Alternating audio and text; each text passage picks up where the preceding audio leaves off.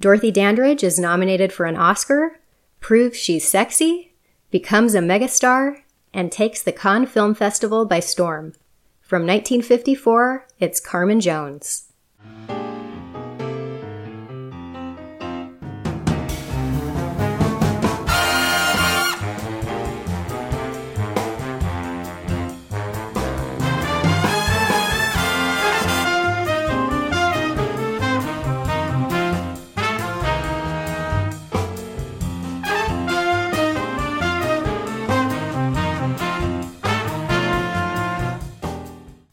I'm Shannon, and you're listening to the Vanguard of Hollywood podcast.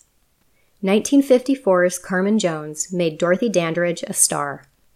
Based on the 1943 stage musical, with hauntingly beautiful lyrics by Oscar Hammerstein II and set to the music of Bizet's 1875 opera, Carmen, it took the daring of director Otto Preminger to make the play into a film. Carmen Jones would be the first musical film with a completely African American cast since 1943, and the first ever filmed in color.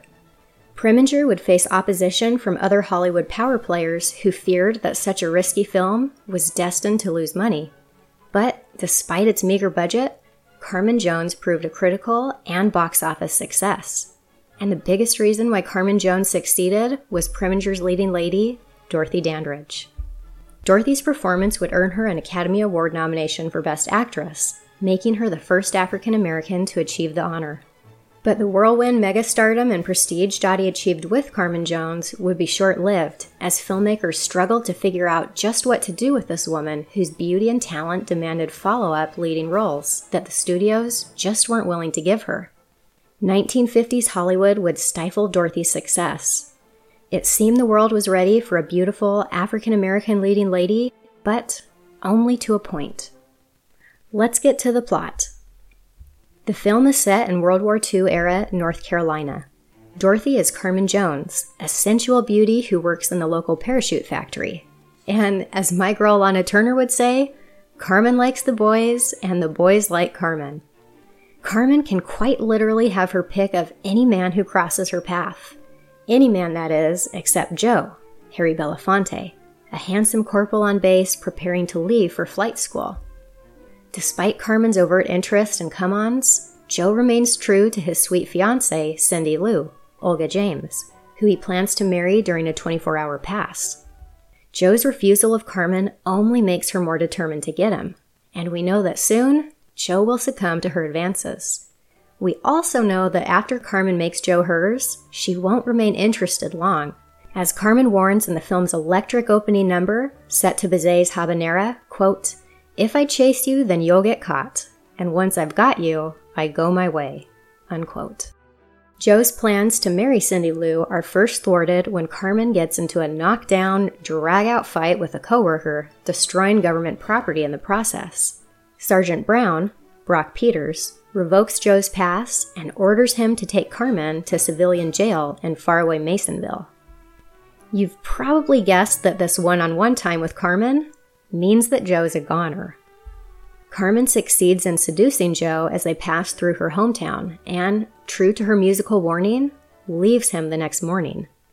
Joe returns to base and is then sentenced to time in the stockade for allowing his prisoner to escape.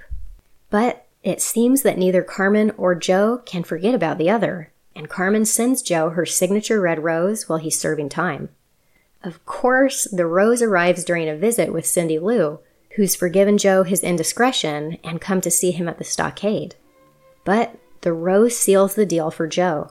There's no question that he will pursue Carmen over Cindy Lou. Meanwhile, Carmen tells her good friends Frankie, Pearl Bailey, and Mert, Diahann Carroll, that she's in love with Joe, and even turns down the advances of wealthy prize fighter Husky Miller, Joe Adams. It's not in Carmen's nature to two time, and she tells Frankie that Husky's, quote, just one man too late, unquote, before refusing Husky's offer to go to Chicago with him. Carmen will wait for Joe. When Joe does get out of the stockade, he meets up with Carmen at a local club. It's not the reunion Carmen planned on, however, as Joe informs her that he's leaving for flight school and they'll have to wait before they can be together for good. As Carmen expresses her anger and disappointment over this turn of events, Sergeant Brown joins them and begins making a pass at Carmen while belittling Joe. The two men get into a fight, and Joe knocks Brown out. Now, Joe will have to spend years in military prison. That is, unless he can escape before he's caught.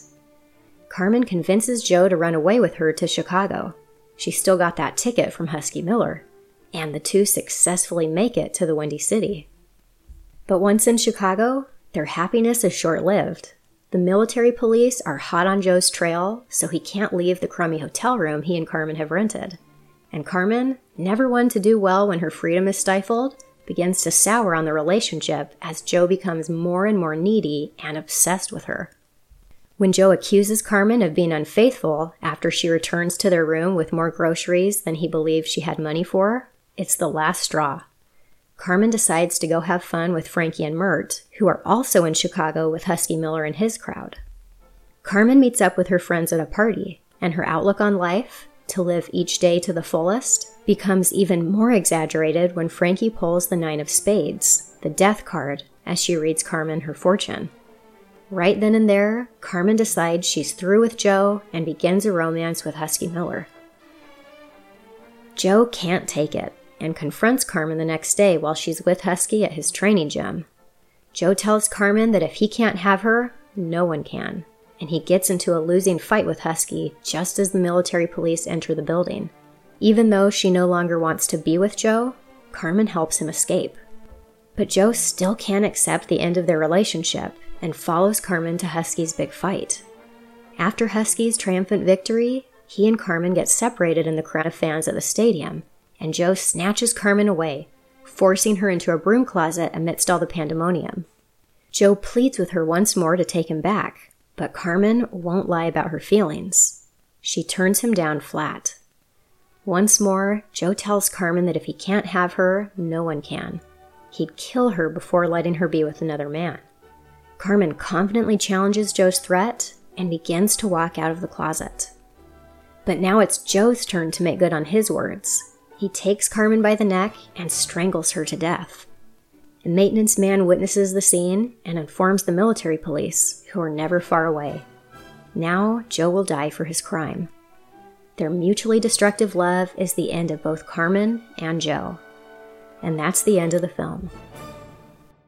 The 1943 Broadway musical, Carmen Jones, had a lasting impact on Otto Preminger. For nearly a decade, Preminger, the respected director of such classic films as Laura and later Anatomy of a Murder, remained intrigued by what he saw on the stage and wished to tackle the unique challenges of making Carmen Jones into a film. In his autobiography, Preminger would inaccurately call the stage production of Carmen Jones a revue, with, quote, a black cast that performed skits which were loosely based on the opera Carmen. The score by Bizet was simplified and changed so that the performers who had no operatic training could sing it. Unquote. While the play actually wasn't a revue and it was sang as an opera, Preminger's memory of what he saw on stage is perhaps indicative of how unique he felt his film version would be. Quote, I was fascinated by the idea of transposing the story of Carmen into present day American life with an all black cast. Except for the lyrics, we didn't use the text of Hammerstein's revue or the libretto of the original opera, but went back to the original story. I decided to make a dramatic film with music rather than a conventional film musical. Unquote. With his vision firmly in place, Preminger went about finding a studio that would finance the film. But it wasn't easy.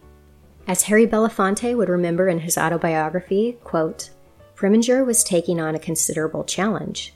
In Hollywood, all black cast movies were viewed as sure money losers after a brief vogue for them in 1943 with Cabin in the Sky and Stormy Weather, both of which had earned praise but no profits. Preminger, one very scrappy guy, was raring to prove that wisdom wrong. Unquote. It was ultimately Darryl Zanuck at 20th Century Fox who shared Preminger's enthusiasm for the project. Though Zanuck's support was the ultimate irony, Preminger had just bought himself out of his contract at Fox for $150,000. It was Zanuck alone who agreed to finance Carmen Jones, with Preminger as independent producer and director. After much stalling from Fox's vice president in New York, Otto Preminger was finally allotted $750,000 to make the film. In Preminger's own words, this was a quote, almost impossibly low budget for a musical, unquote. But it was the only financing offer he could get, and so Otto accepted. In preparation for Carmen Jones, Preminger would direct an opera for the New York City Opera, Franz Kafka's The Trial. Sensitive to issues of race and realizing that his film could have a lasting influence on society's perception of African Americans, Preminger also sent the script to then NAACP president Walter White, hoping to get his seal of approval or suggested changes before proceeding with the picture. As Otto would write in a memo to Darryl Zanuck, while Walter White indicated that he generally opposed films with completely white or completely black casts, quote, because the NAACP's fight is for integration as opposed to segregation in any form, he likes this particular script very much and has no objection to any part of it. Unquote. With White's blessing on the script, Preminger set out to cast his groundbreaking film. The African American film and theater communities buzzed with excited anticipation over the casting of Carmen Jones. As Brock Peters, who had earned the role of Sergeant Brown in the film, shared, quote, Film to a black performer back then seemed a long way away. The very thought of Hollywood was so remote and so unattainable for black youngsters. We all felt we needed some kind of magic to make it happen. Unquote. To these talented and underutilized performers, Carmen Jones seemed to be a bit of that magic they've been waiting for.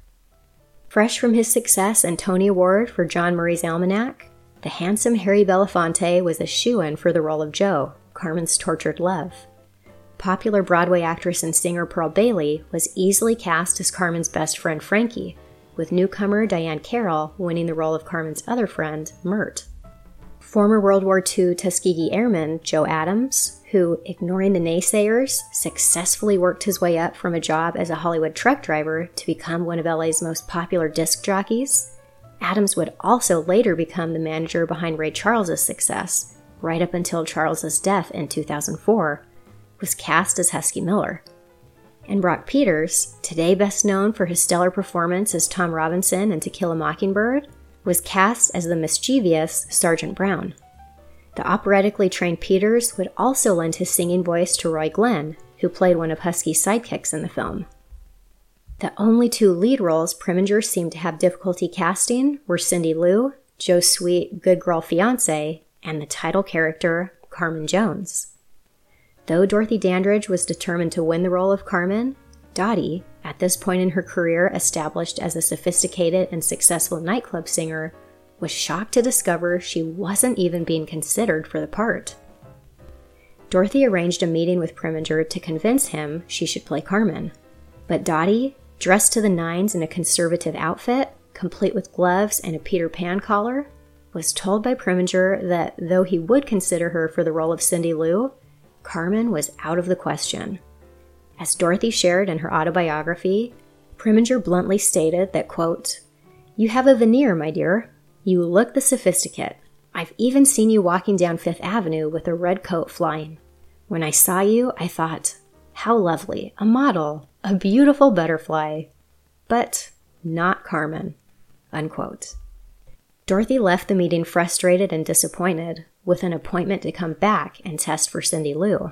It took the honesty of her sister Vivian for Dottie to get her game plan together.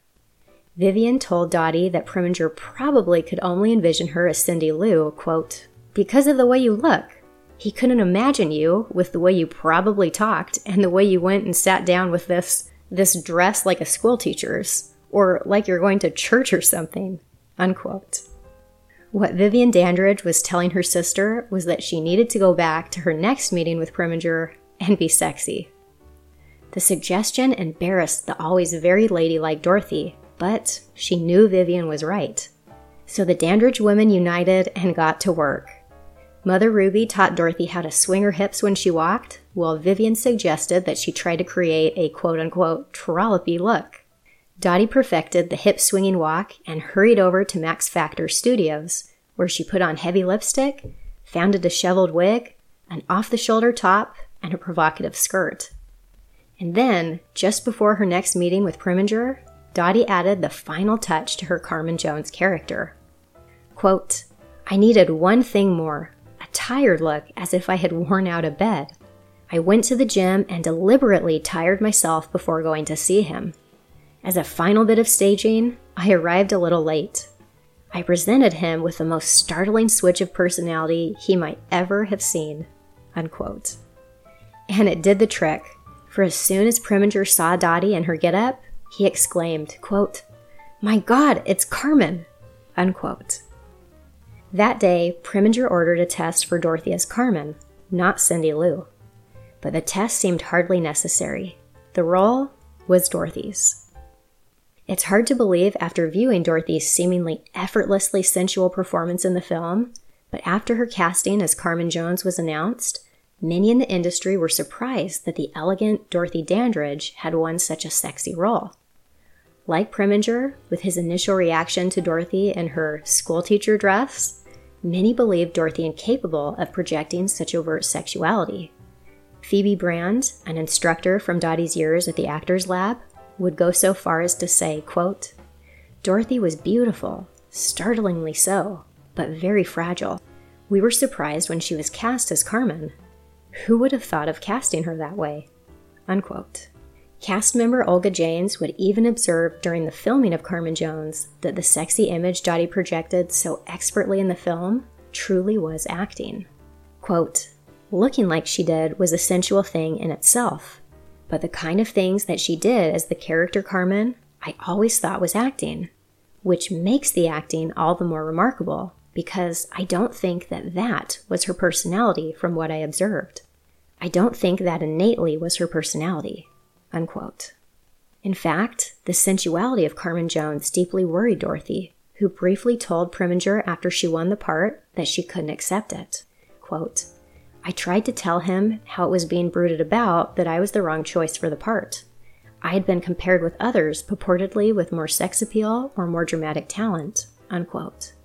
Otto Preminger's assurance that Dorothy was the best choice for the part, and his confidence in her abilities, restored Dottie's own confidence and marked the start of a romance between the two that would last the next four years. Despite the rapid pace of filming over the summer of 1954, Dottie turned in a nuanced performance, and Preminger correctly predicted that she'd earn an Academy Award nomination for her work.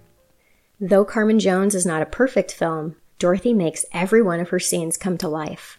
There's something so incredibly timeless about her vivacious Carmen, and you quite literally can't watch anyone else when Dorothy is on screen. It's Dorothy's performance that elevates the film to classic status. Even in her lip syncing for the film's musical numbers, Dorothy's work is perfection. According to Harry Belafonte, the Bizet estate demanded that in Carmen Jones, quote, nothing of the operatic structure or score could be changed, unquote.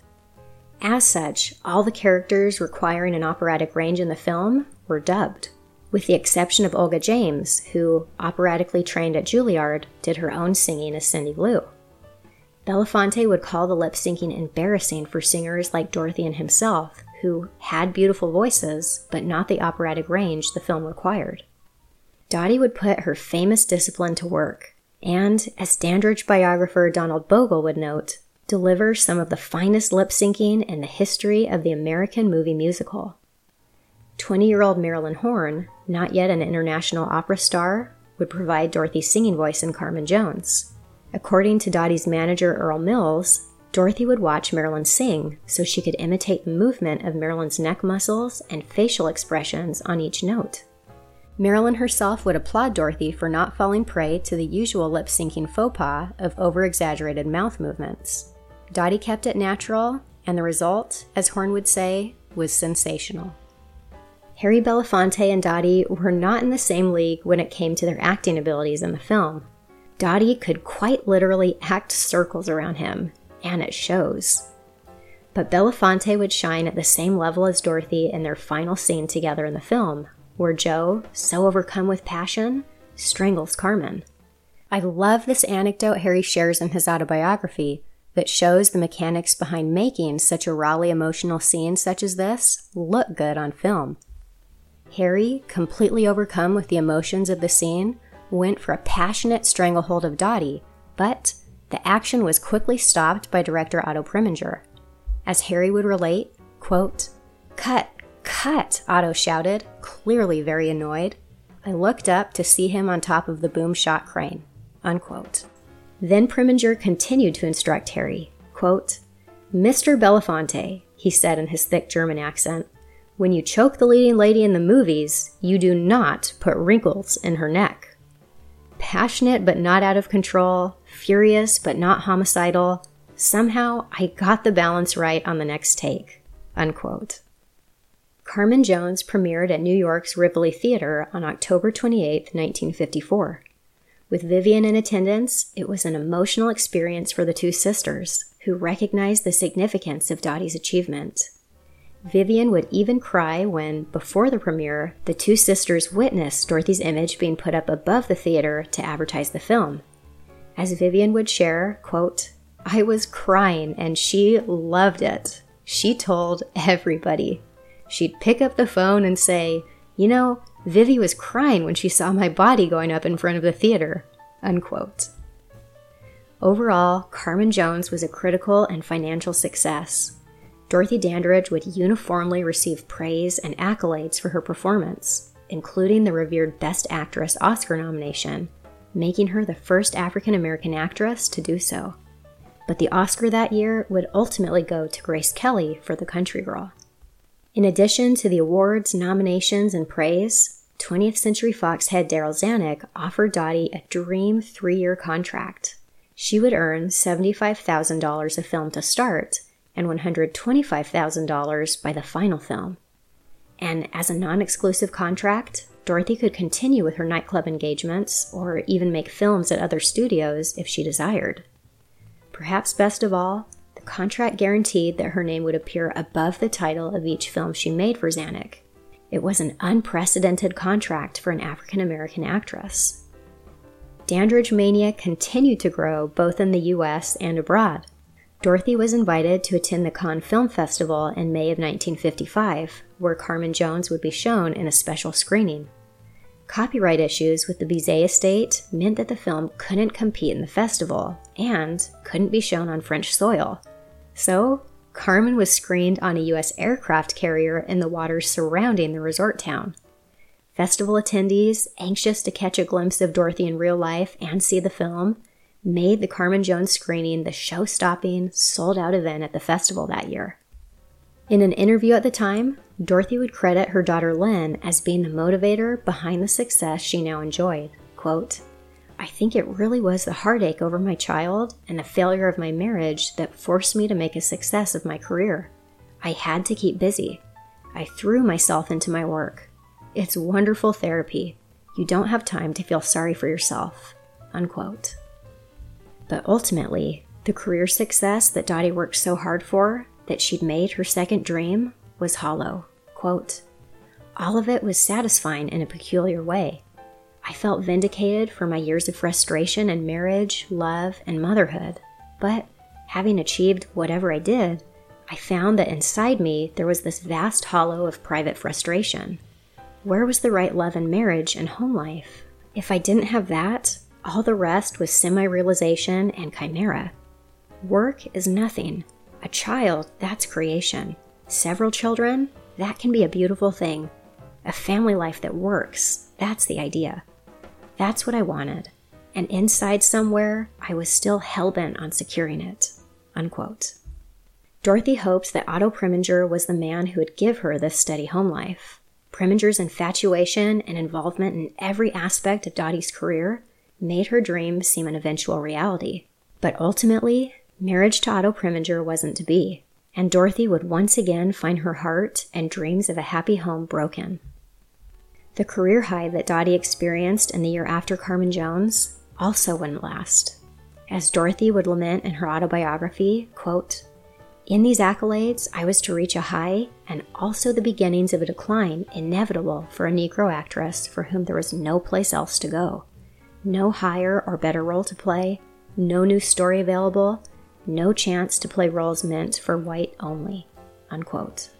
As Darryl Zanuck interpreted his contractual obligation to mean providing Dorothy with feature roles as exotic beauties, not necessarily leading roles as African American characters, Dorothy found it hard to accept the routinely disappointing parts she was offered. Dottie even feared she offended Zanuck when she understandably turned down the role of an Asian concubine slave in the very successful 1956 film, The King and I.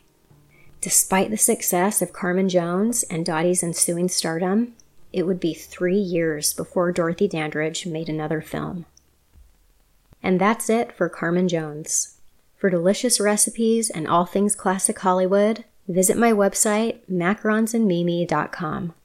And be sure to join me next week on Vanguard of Hollywood for our last week with the lovely Dorothy Dandridge as I review 1958's Tamango, the only one of Dorothy's films that allowed her to kiss her white leading man. And I'll cover the tragic last years of her life.